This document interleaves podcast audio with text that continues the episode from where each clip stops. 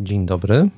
Witam bardzo serdecznie w kolejnym, dwunastym już odcinku podcastu ze stoickim spokojem. Dzisiejszy podcast poświęcony jest zagadnieniu stoickiej uważności, a chciałbym go zadedykować dwóm panom, panu Bernardowi i panu Kacperowi, których listy skłoniły mnie do zajęcia się tym zagadnieniem. Bardzo zapraszam.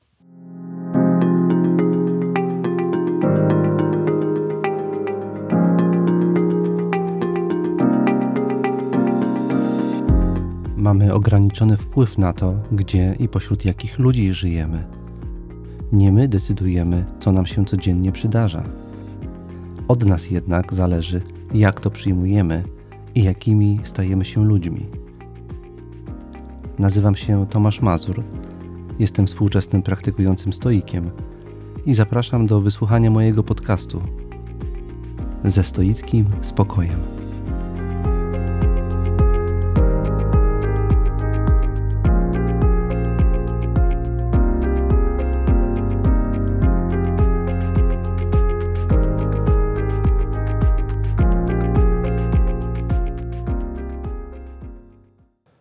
Zacznę od przytoczenia obszernego fragmentu listu jednego z panów, którym dedykuję dzisiejszy odcinek. Będzie to fragment listu od pana Kacpra. List zaczyna się od słów i wyrazów uznania i poparcia dla pracy, jaką wkładam podcast, e, których mm, tutaj przez tak zwaną skromność nie przytoczę, więc ten wstęp pomijam i dalej czytam, co następuje. Kilka słów o mnie. Przygoda ze stoicyzmem zaczęła się u mnie od przeczytania książki Przeszkoda czy wyzwania stoicka sztuka przekuwania problemów w sukcesy. To ona otworzyła mi łeb, złamała dotychczasowe egoistyczne spojrzenie na świat i stała się podwaliną wielkich zmian. Książka opisuje podstawowe koncepty stoickie oraz praktyczne wykorzystanie ich w życiu. Szczególnie przydatne było nauczenie się rozróżnienia wydarzeń zewnętrznych i dokonywanych w związku z tymi wydarzeniami wewnętrznych wyborów. Jednym z najciekawszych stoickich zachowań, jakie zaobserwowałem, było zastosowanie amor fati w praktyce. Przechodzę do meritum. Potrzebowałem aparatu ortodontycznego. Aby założyć aparat, musiałem usunąć zęba. Wizyta u dentysty wymagała ode mnie niesamowitych pokładów siły i dyscypliny, ponieważ z lat 90. wyniosłem do dentystów traumę. Ekstrakcja u, ekstrakcja u stomatologa nie poszła gładko. Ząb złamał się przy korzeniu. Z racji tego, że dentysta nie miał narzędzi, aby dokończyć robotę, byłem zmuszony z otwartą raną udać się do chirurga szczękowego. Chirurg swoją pracownię miał kilometr od miejsca, w którym się znajdowałem. Postanowiłem, że się przejdę i trochę ochłonę. W nawiasie informacja znieczulenie dalej trzymało, więc nie odczuwałem żadnego bólu. No może oprócz bólu psychicznego i wrażenia, że moja trauma tylko się umacnia. Wychodząc z półwyrwanym zębem od stomatologa, zauważyłem nagły atak negatywnych myśli. Mój mózg zalewał mnie czarnymi myślami lepkimi jak smoła. Ni stąd, ni zowąd przypomniała mi się koncepcja amor fati. Zacząłem dziękować za to złe wydarzenie, przez co zburzyłem swój pierwotny osąd. Poczułem radość z tego, że pozwalam, aby to zdarzenie było po prostu tym, czym jest, czyli zdarzeniem, ani dobrym, ani złym. W tym momencie, poddając się całkowicie woli dramaturga, który napisał moją rolę w tym kosmicznym przedstawieniu, wszystkie negatywne myśli pękły jak zardzewiały łańcuch. Był to moment jasności, satori, przebudzenia. Zacząłem się do siebie uśmiechać. Nie śmiałem się w duchu, bo był to autentyczny śmiech i nie przeszkadzał mi fakt, że lepki strumyk ciepłej krwi zalewa mi kołnierzyk. Ego rozpuściło się jak kawałek czekolady na rozgrzanym letnim słońcem betonie, a ja poczułem niesamowity spokój. Chirurg okazał się profesjonalistą w każdym znaczeniu tego słowa. A reszta zabiegu odbyła się w trzy minuty i bez żadnego bólu. To jest koniec podstawowej części listu, a na koniec jeszcze pan Kacper zapytał, czy stoicy posiadali konkretne techniki ćwiczące uważność, w nawiasie mindfulness. Pytanie, jakie mi się w kontekście listu od pana Kacpra Nasuwa, to jak ma się pytanie, jakie on zadał na koniec listu, do historii, którą on w tym liście opisał, fascynującej swoją drogą. Otóż ja w, pierwszej, w pierwszym odruchu zrozumiałem to pytanie w ten sposób, że dzięki zestawieniu swojego dojmującego doświadczenia z teorią amor fati, z którą zetknął się nieco wcześniej, pan Kacper został nagle wyrzucony w pewien szczególny stan umysłu, który można by określić mianem mindfulness. Ten stan przyniósł mu ulgę i radość pomimo przykrości, jakiej doświadczał. Jego pytanie natomiast adresowane jest do stoicyzmu jako szkoły, tradycji filozoficznej, która pomaga nie tylko taki stan uzyskać, ale także go podtrzymać. Więc pytanie, jak stoicy trenują, żeby taki stan w sobie podtrzymać, żeby go tak łatwo na co dzień, kiedy jesteśmy wciągani w wir zdarzeń, żeby tak łatwo nie dać go sobie odebrać.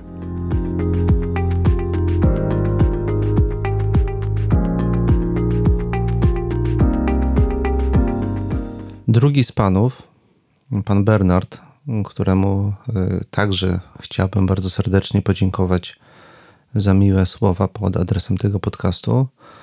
No więc pan Bernard zwrócił mi uwagę na odczyt Donalda Robertsona.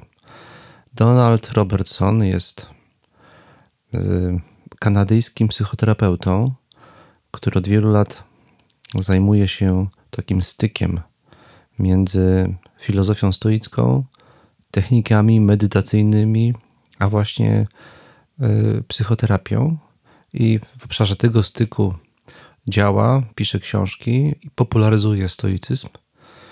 Y, on mm, wystąpił podczas konferencji Stoikon w roku 2016 i tam dał odczyt, w tytule którego pojawia się słowo mindfulness, gdzie celem tego wystąpienia jest między innymi zwrócenie uwagi na to, że istnieje coś takiego jak stoicki mindfulness, co niestety jest przeoczane, niedostrzegane przez wielu teoretyków mindfulnessu.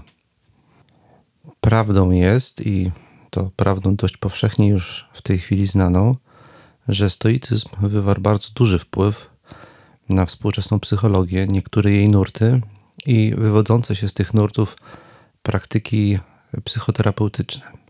Sam y, Robertson poświęcił całą obszerną książkę badaniu relacji, jaka zachodzi między technikami stoickimi a psychoterapią kognitywno-behawioralną.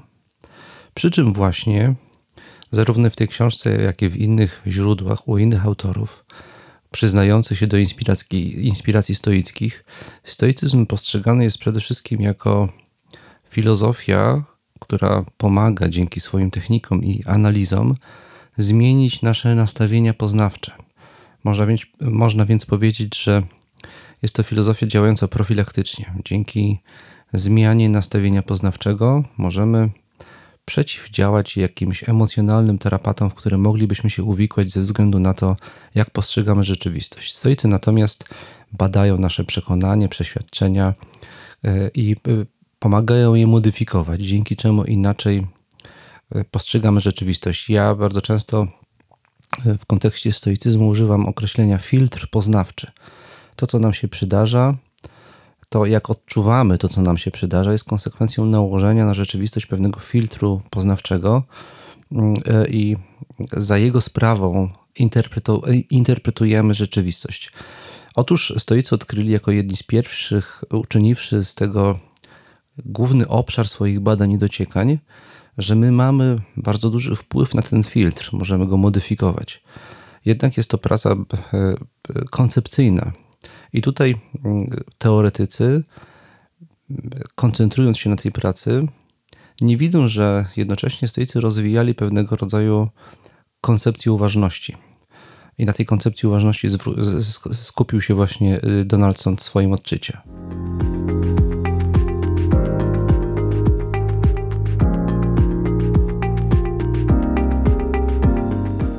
Wyjaśnia on przede wszystkim, że ta stoicka uważność, specyficzna stoicka uważność, składa się z trzech głównych elementów. Po pierwsze, jest to świadomość moich procesów poznawczych. Jakiego rodzaju myśli mi w danej chwili towarzyszą? Jak ja mentalnie reaguję na to, co mi się w tej chwili przydarza? Jaką mam opinię na ten temat? Jak ta opinia powstaje? Jest to świadomość moich procesów przetwarzania informacji. To jest pierwszy, pierwszy aspekt tej uważności. Drugi aspekt tej uważności to jest świadomość tego, co mi się w danej chwili przydarza, co ja odczuwam, czego doświadczam, co się dzieje tu i teraz. W szczególności jest to istotne o tyle, że stoicy uważali, że nasze życie toczy się tu i teraz, uważali, że w dążeniu do swoich celów trzeba się skupiać na tym, co możemy uzyskać tu i dzisiaj, tu i teraz, a nie co się wydarzyło wczoraj albo to, co będzie za rok, dwa albo pięć lat. Więc ta uważność wynika, ten typ uważności, ten drugi rodzaj uważności wynika ze stoickiej strategii realizacji celów. Skupiamy się na tym, co możemy zrobić tu i teraz.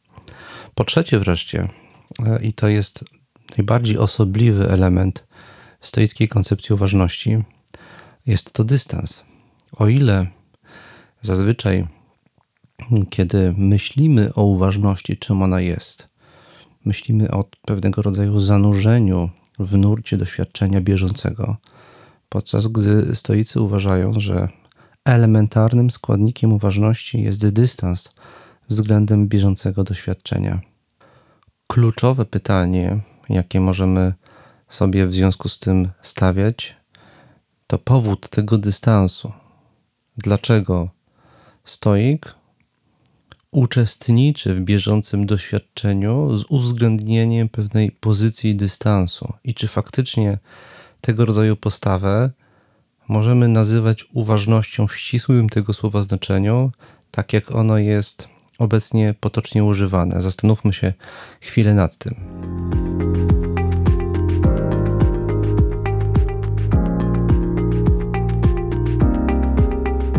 Zanim mm, odpowiedzi na to pytanie udzielę, chciałbym zrobić małą filozoficzną wycieczkę mm, w stronę, w celu zbadania w ogóle kategorii pojęciowej, jaką jest uważność. My bardzo wiele tego rodzaju pojęć używamy na co dzień, stosujemy na co dzień dość bezwiednie, nie zastanawiając się nad pewnymi ukrytymi założeniami i bardzo możliwymi, bardzo różnymi użyciami tego słowa w zależności od kontekstu i teorii filozoficznej, która temu kontekstowi towarzyszy. Po pierwsze, chciałbym w związku z tym przypomnieć teorię fenomenologiczną autorstwa Edmunda Husserla, niemieckiego filozofa żyjącego na przełomie XIX i XX wieku. Najważniejszym odkryciem jego, jego filozofii, jej y, leżącym u podstaw całej konstrukcji fenomenologii husserlowskiej jest odkrycie intencjonalnego charakteru świadomości. Husserl jako jedno z kluczowych pytań filozoficznych jest to pytanie, które przejął od Kartezjusza, które przejął z tego słynnego kartezjańskiego pytania myślę więc jestem. Husserl badał, co to znaczy myślę i co to znaczy jestem. I odkrył między innymi pewną specyficzną cechę świadomości, mianowicie tą właśnie wspomnianą przeze mnie wcześniej intencjonalność. Oznacza to w ujęciu Husserla, że nie ma czegoś takiego jak czysta świadomość, czyste stanie z boku. Nawiązując do tego, co powiedziałem wcześniej o stoikach, świadomość zawsze jest świadomością czegoś. Nie można nie być niczego świadomym. Być świadomym to znaczy przedstawiać sobie coś w głowie i tego czegoś być świadomym. I teraz kluczowa, mm, kluczowy wniosek, jaki z tego wynika, jest taki, że nie ma czegoś takiego jak brak uważności. Jeżeli mamy to pojęcie ściśle e, zastosować, i, za, i kiedy zastanowimy się, co ono znaczy, uważność to znaczy być na coś uważnym, to znaczy mieć na coś baczenie, być skoncentrowany na czymś. E, Tymczasem, jak poucza nas Husserl, człowiek zawsze jest na czymś skoncentrowany. Pytanie na czym? Zawsze człowiek jest zawsze czegoś świadomy. Pytanie czego i jak. W związku z tym kluczowa kwestia w dociekaniach na temat uważności i mindfulnessu to jest kwestia tego, czego w danej chwili jesteśmy świadomi i czym w danej chwili zaprzątnięty jest nasz umysł. I dlaczego powinien być zaprzątnięty raczej tym niż czymś innym.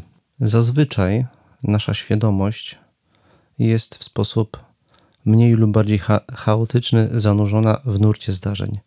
Czegoś doświadczamy, mamy w stosunku do tego jakieś odczucia, przyjmujemy te odczucia bezrefleksyjnie, mamy następnie w związku z tym jakieś asocjacje, to znaczy coś nam się przypomina, albo mamy jakieś aspiracje, bo do czegoś dążymy. I to wszystko splecione w jeden mocny warkocz doznań stanowi wyczerpującą odpowiedź na pytanie o to, czego jesteśmy w danej chwili świadomi, co zaprząta w danej chwili nasz umysł, na co jesteśmy uważni. Wobec tego procesu, czy w stosunku do tego warkocza, możemy następnie podejmować cały szereg różnych operacji. Na przykład możemy, i to jest jedna z podstawowych technik uważnościowych, możemy stanąć z tego wszystkiego, w stosunku do tego wszystkiego z boku i być uważni w stosunku do tego, co się w nas w danej chwili dzieje. Możemy obserwować swoje myśli, swoje doznania, starać się nie oceniać, tylko patrzeć, co się z nimi dzieje i gdzie nas one prowadzą. To jest jedna z możliwości, które możemy, które znajdują się w naszym zasięgu. Natomiast istnieje cały szereg innych możliwości. Możemy dokonać przesunięć akcentów, rozmaicie to zaaranżować, na co jesteśmy skupieni. Na przykład, na czym jesteśmy skupieni, na przykład możemy zdecydować, że bardziej będziemy skupieni na tym albo na czymś innym. Możemy być bardziej skupieni na przyszłości, na, albo na przeszłości, albo na bodźcach czysto zmysłowych, albo na naszych przekonaniach, które się uruchamiają w związku z tymi bodźcami. I tutaj istnieje bardzo złożony, tutaj istnieje możliwość bardzo różnych wyborów, na co właściwie zdecydujemy się być skupieni w danej chwili, na co w danej chwili możemy się zdecydować być uważni. Stąd wydaje mi się, że istnieje bardzo wiele typów uważności, w zależności od tego, na czym w danej chwili zdecydujemy się skoncentrować. I uważność stoicka jest jednym z typów uważności, bardzo specyficznym. I kiedy używamy słowa mindfulness, uważność, musimy pamiętać, w ramach jakiego systemu myślowego używamy tego pojęcia i na co właściwie decydujemy się w ramach tego systemu być uważni.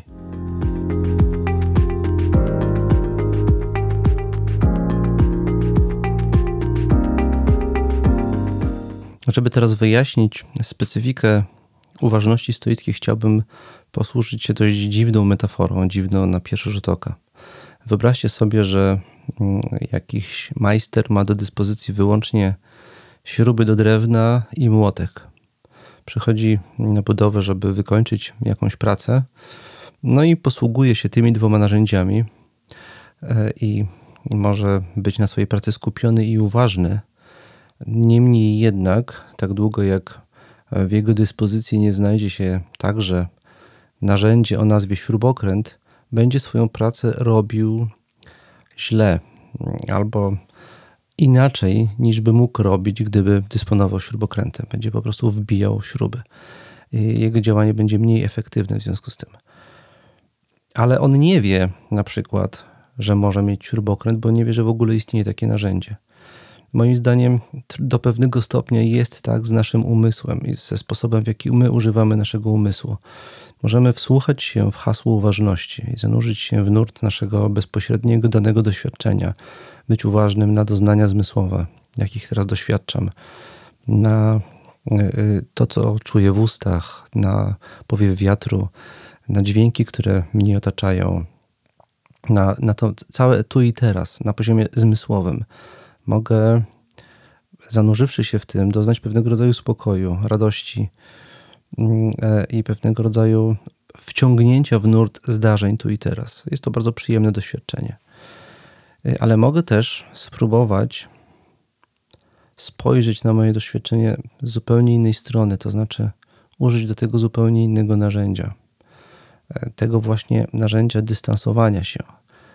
Donald Robertson, od którego tutaj zacząłem, w swoim odczycie, na samym wstępie do tego odczytu, zagaduje audytorium i mówi do zgromadzonych na audytorium osób, że w tej chwili, ty, siedząc na audytorium, możecie, możecie być świadomi doznań zmysłowych, które wam towarzyszą, ale możecie być także świadomi waszych procesów umysłowych, które sprawiają, że odbieracie moje słowa tak, a nie inaczej, które zawierają oceny. My, w stosunku do wszystkiego, co nam się przydarza, formujemy pewne automatyczne sądy oceniające. Większość ludzi nie wie, że to robi, bo nie ma śrubokrętu, żeby zobaczyć, że to robią. Problem polega na tym, moim zdaniem, z uważnością, e, z potocznie rozumianą uważnością, z powierzchownie rozumianą uważnością, że my nie wiemy, że dzięki pewnemu uprzedniemu treningowi możemy zupełnie zmienić zakres tego, na co możemy być uważni i co z naszego doświadczenia wydobyć. Żeby wydobyć z, naszego, z mojego doświadczenia sposób, w jaki oceniam to, co mi się przydarza, muszę mieć śrubokręt, ale żeby mieć ten śrubokręt, muszę najpierw odpowiednio do uważności mój umysł przygotować. I zmierzam tutaj do powiedzenia tego, że stoicyzm, stoicka uważność polega po pierwsze na rozbudowanym systemie treningu, dzięki któremu nabywamy kompetencji zwrócenia uwagi, bycia uważnym na pewne aspekty naszego bieżącego doświadczenia, na które nie moglibyśmy być uważni, gdybyśmy wcześniej nie przeprowadzili tego treningu. Chcę powiedzieć, że współczesny człowiek jest tak bardzo zanurzony w nurcie doświadczeń, między innymi za sprawą nieustannego używania mediów elektronicznych, między innymi za sprawą tego, że cały czas jesteśmy bombardowani strumieniem bodźców, obrazów, dźwięków, które automatycznie wywołują w nas szereg emocji, które automatycznie używają naszej struktury oceniania doznań, doznań w efekcie czego my sami, kiedy zostajemy sami ze sobą i próbujemy naszą uważnością kierować, nie mamy do tego podstawowych kompetencji, albowiem nie mamy podstawowych kompetencji do stanięcia z boku, do kompletnego stanięcia z boku własnego doświadczenia. Żeby to uzyskać, trzeba wcześniej przeprowadzić trening.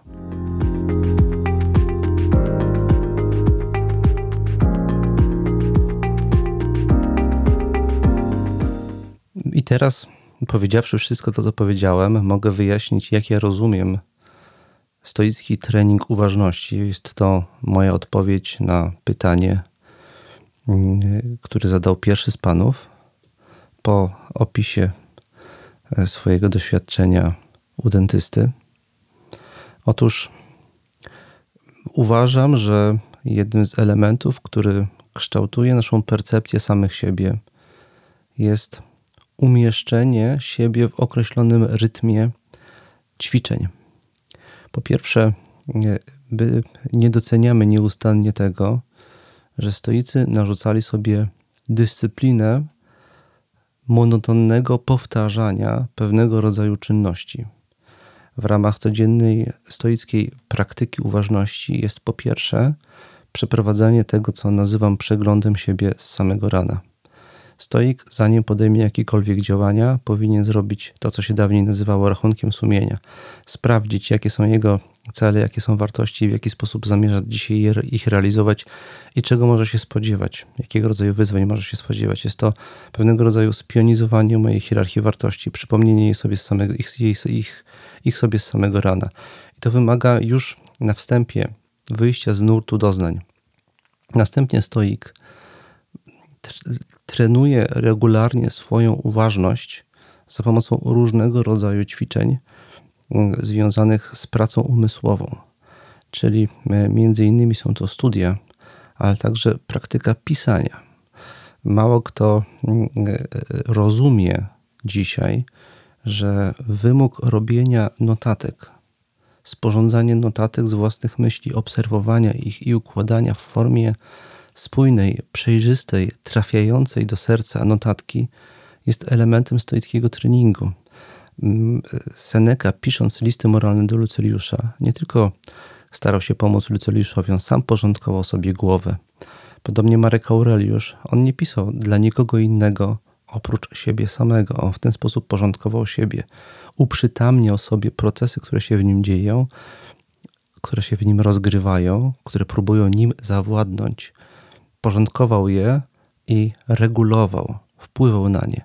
Podobnie Chryzyp, który, jak już tutaj w jednym z poprzednich podcastów wyjaśniałem, pisał 500 linijek tekstu dziennie i to był element jego dyscypliny. Stoik wykonuje codziennie różnego rodzaju ćwiczenia umysłowe, dzięki czemu zyskuje kompetencje, dzięki skupieniu, które do, e, podczas tych ćwiczeń jest niezbędne, zyskuje kompetencje stawania z boku siebie. Mówiłem już tutaj wielokrotnie, że jednym z kluczowych narzędzi stoika jest umiejętność pracy na wyobrażeniach. Jedne wyobrażenia my sami kreujemy po to, żeby zmienić nasze nastroje, nasze nastawienie. Inne wyobrażenia narzucają nam się na podstawie doświadczeń. Człowiek, który nieustannie wyobraża coś sobie i świadomie pracuje nad swoimi wyobrażeniami, zyskuje kompetencje do tego, żeby w sytuacji, kiedy jakieś wyobrażenie się pojawia, umieć stanąć z boku tego wyobrażenia i zastanowić się nad tym, jaka właściwa reakcja na to wyobrażenie, jaka jest właściwa moja reakcja na to wyobrażenie, więc taka reakcja, która jest zgodna z moimi celami i, i moją hierarchią wartości. W związku z tym, podsumowując ten wątek, można powiedzieć, że stoicka uważność rozgrywa się właśnie na zderzeniu tych trzech elementów. Z jednej strony mam szereg automatycznych przekonań i myśli, które nieustannie obserwuję w konfrontacji z doświadczeniem. Z drugiej strony mam proces doświadczenia, który rozgrywa się tu i teraz, doświadczenie na poziomie zmysłowym przede wszystkim, a z trzeciej strony mam zdolność stanięcia z boku tych dwóch procesów, tych dwóch procedur e, doznaniowych i zastanowienia się, jakie działanie byłoby najbardziej adekwatne w danej sytuacji. E, I wydaje mi się, że pewnego rodzaju przyjemność z życia, intensywna przyjemność z bycia tu i teraz płynie e, w stoicyzmie nie z tego, że doświadczam tego, co mi się zdarza, ale z tego, że doświadczam umiejętności bycia obok tego, co mi się tu i teraz zdarza. E, albowiem kluczowym procesem, w którym zanurzony jest z głęboką satysfakcją stoik, to jest ten nurt płynący obok bezpośrednich zdarzeń. Albowiem właśnie obok, w tym nurcie obok dopiero kształtują się zdarzenia. Ja nie muszę nikomu przypominać yy, tutaj, kto choć trochę liznął filozofii i współczesnej psychologii, że świat to nie jest to, czego doświadczamy, tylko to, co robimy z tym, co doświadczamy. Człowiek nie ma zdolności percypowania rzeczywistości w sposób obiektywny i neutralny. My zawsze rzeczywistość, której doświadczamy, przekształcamy. Przekształcamy przez filtr naszego aparatu poznawczego, naszych przeświadczeń, naszych odruchów emocjonalnych. I stoik to jest ktoś, kto w tym sensie znajduje się w samym sercu rzeczywistości dzięki specyficznej uważności, którą rozwinął. W tym dokładnie sensie, że on właśnie lokuje się w tym miejscu przekształcania świata, który jest na zewnątrz, w świat, który jest mój. I doświadcza pewnego rodzaju mocy czy spraw sprawczości, albowiem on ma zasadniczy wpływ na to, jak ten świat mu się jawi i co z nim robi, co świat ze mną robi. I bycie w samym środku tego magicznego procesu, procesu konstruowania rzeczywistości w mojej głowie, włącznie z emocjami, jakich w procesie tego konstruowania doświadczam. Bycie zanurzonym w tym procesie jest esencją stoickiej uważności. Więc podkreślam y, to, do czego doszedłem też pracując nad kolejnym tekstem stoickim, y, który powstaje powoli. Tam pracując nad, swoi, nad swoimi obserwacjami z codziennej praktyki stoickiej, uzmysłowiłem sobie, że właśnie esencją stoicyzmu jest stanie z boku, ale to specyficzne stoickie stanie z boku jest w pewnym sensie staniem właśnie w samym środku. I kto zrozumie ten paradoks, ten uzyska zdolność uczestniczenia w uważności typu stoickiego.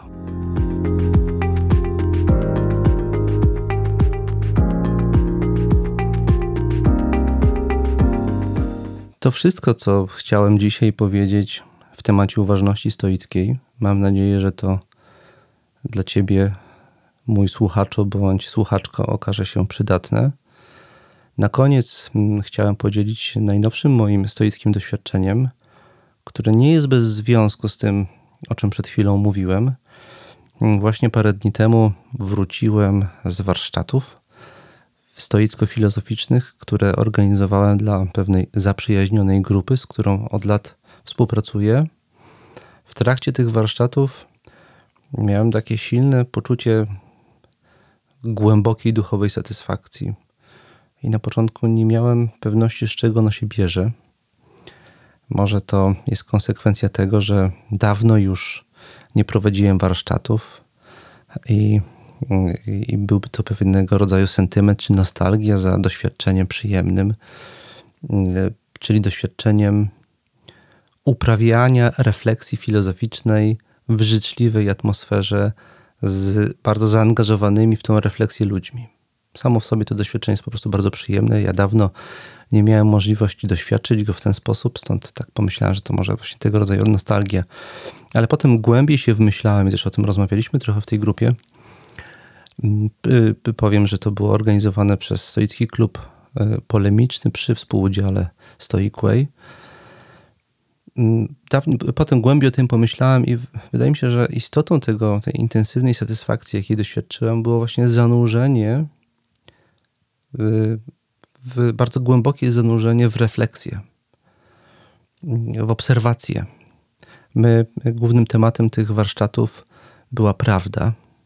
Ja przygotowałem bardzo ambitny program, w ramach którego dokonaliśmy razem przeglądu najważniejszych definicji prawdy, które pojawiły się na przestrzeni dwóch i pół tysiąca lat istnienia filozofii Badaliśmy dokładnie te definicje i zastanawialiśmy się, co z nich wynika.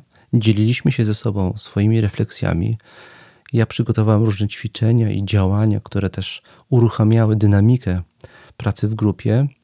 W efekcie, wydaje mi się, udało się wytworzyć pewnego rodzaju więź poznawczą między nami, pewną dociekliwość bardzo zaawansowaną i bardzo intensywne zanurzenie w refleksyjne tu i teraz w grupowe zanurzenie refleksyjne w tu i teraz, gdzie nie, nie głosiliśmy, co uważamy za prawdę, ale badaliśmy same warunki, w których uważanie czegoś za prawdę pojawia się, a więc robiliśmy krok wstecz w stosunku do bezpośredniego doświadczenia. Na co dzień mnie wydaje się prawdą to czy tamto, ale w momencie, kiedy wmyślam się w proces, używając różnych fachowych, filozoficznych definicji, w proces dochodzenia do tego, że coś mi się wydaje prawdą. Staję z boku tego procesu, a w pewnym sensie w samym sercu mojej ludzkiej egzystencji w rozumieniu stoickim i bycie, ulokowanie się w samym sercu tej ludzkiej egzystencji w rozumieniu stoickim niesie bardzo intensywne doznanie duchowe, bardzo przyjemne do, do, doznanie duchowe. E, więc e, to, czegoś takiego doświadczyłem i poczułem dużą wdzięczność w stosunku do ludzi, z którymi te, te warsztaty prowadziłem, dla których te, te warsztaty prowadziłem, bo bez nich, bez ich zaangażowania byłoby to niemożliwe. Mm, w związku z tym, z tego miejsca bardzo serdecznie wszystkim dwunastu uczestnikom tych warsztatów chciałbym podziękować. Były to dwie Magdy, trzy Anny, Justyna, Marcin, Marysia, i możliwe, że kogoś pominąłem. Jeżeli tak, to przepraszam. Ale y, zainteresowanych zapraszam do podejrzenia profilu Stoickiego Klubu Polemicznego. Tam są zdjęcia z warsztatów. Jeśli ktoś dziwi się, że te zdjęcia są za bardzo pomarańczowe, to dlatego, że Lidia, o Lidia, której imienia zapomniałem, która ma pasję fotografowania i malowania świata, zaproponowała, żeby każde tego typu warsztaty były pod hasłem innego koloru. Poprzednie nasze wspólne warsztaty były pod hasłem koloru czerwonego, te były pod hasłem koloru pomarańczowego i też trochę zastanawialiśmy się, jak zmienia się nasze bycie razem, nasze doświadczenie, kiedy wszyscy jesteśmy tak bardzo na pomarańczowo. To też była ciekawa refleksja, jaką mieliśmy. Kończąc już, chciałbym wszystkich bardzo serdecznie zaprosić do wejścia na e, stronę Empiku i złożenia zamówienia książki Zakazana historia filozofów. To jest moja książka, którą napisałem kilka lat temu, a niedawno została przyjęta do druku mm, przez wydawnictwo Znak. Już można składać zamówienia w ramach, mm, w, w ramach e, numerów przedpremierowych. Bardzo o to proszę, tym bardziej, że jak się dowiedziałem, im więcej będzie takich zamówień, tym książka będzie później lepiej wypozycjonowana w, w Empiku, a więc będzie to sprzyjało dobrej sprzedaży książki. Więc wszystkim, którzy doceniają pracę, jaką wkładam w ten podcast, bardzo chciałbym zarekomendować, żeby w ten sposób wyrazili E, swoją wdzięczność, żeby właśnie tą książkę sobie zamówili e, za pośrednictwem portalu Empik. Przypominam, zakazana historia filozofii, filozofów autorstwa Tomasza Mazura, ale także, żebyście zarekomendowali to znajomym, a może także zamówili dla znajomych. Uważam, że warto przeczytać. Mm, jest tam pewne nawiązanie do tego, co było tematem dzisiejszego naszego Mm, spotkania, mianowicie uważności w rozdziale siódmym poświęconym stoikom. Bardzo proszę nie, nie czytać od rozdziału siódmego, albowiem pewne wątki, które się pojawiają w rozdziale siódmym są możliwe do zrozumienia tylko dzięki temu, co się pojawiło w rozdziałach wcześniejszych, a więc trzeba cierpliwie doczekać. W każdym razie jeszcze raz e, podaję tę informację. Rozdział siódmy poświęcony jest w całości stoicyzmowi i tam bohater doświadcza prób ze strony stoików, wywołania w nim pewnego, właśnie pewnego rodzaju specyficznej stoickiej uważności. No i on, ponieważ e, ta książka ma formę burleski, jest jakoś osobliwie oporny względem tych, tych prób, no i to prowadzi do zabawnych konsekwencji. Nie będę zdradzał jakich. Mm, a ze swojej strony już dzisiaj chciałbym się e, z Tobą, z Wami mm, pożegnać i podziękować za uwagę. Do zobaczenia E, do, do usłyszenia przy następnym podcaście sto, e, ze stoickim spokojem. Dziękuję bardzo.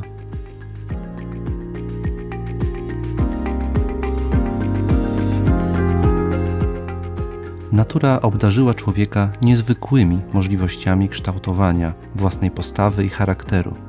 Zamiast cierpieć i złorzeczyć, możemy nauczyć się przyjmować wszystko ze stoickim spokojem i czerpać radość z każdej chwili.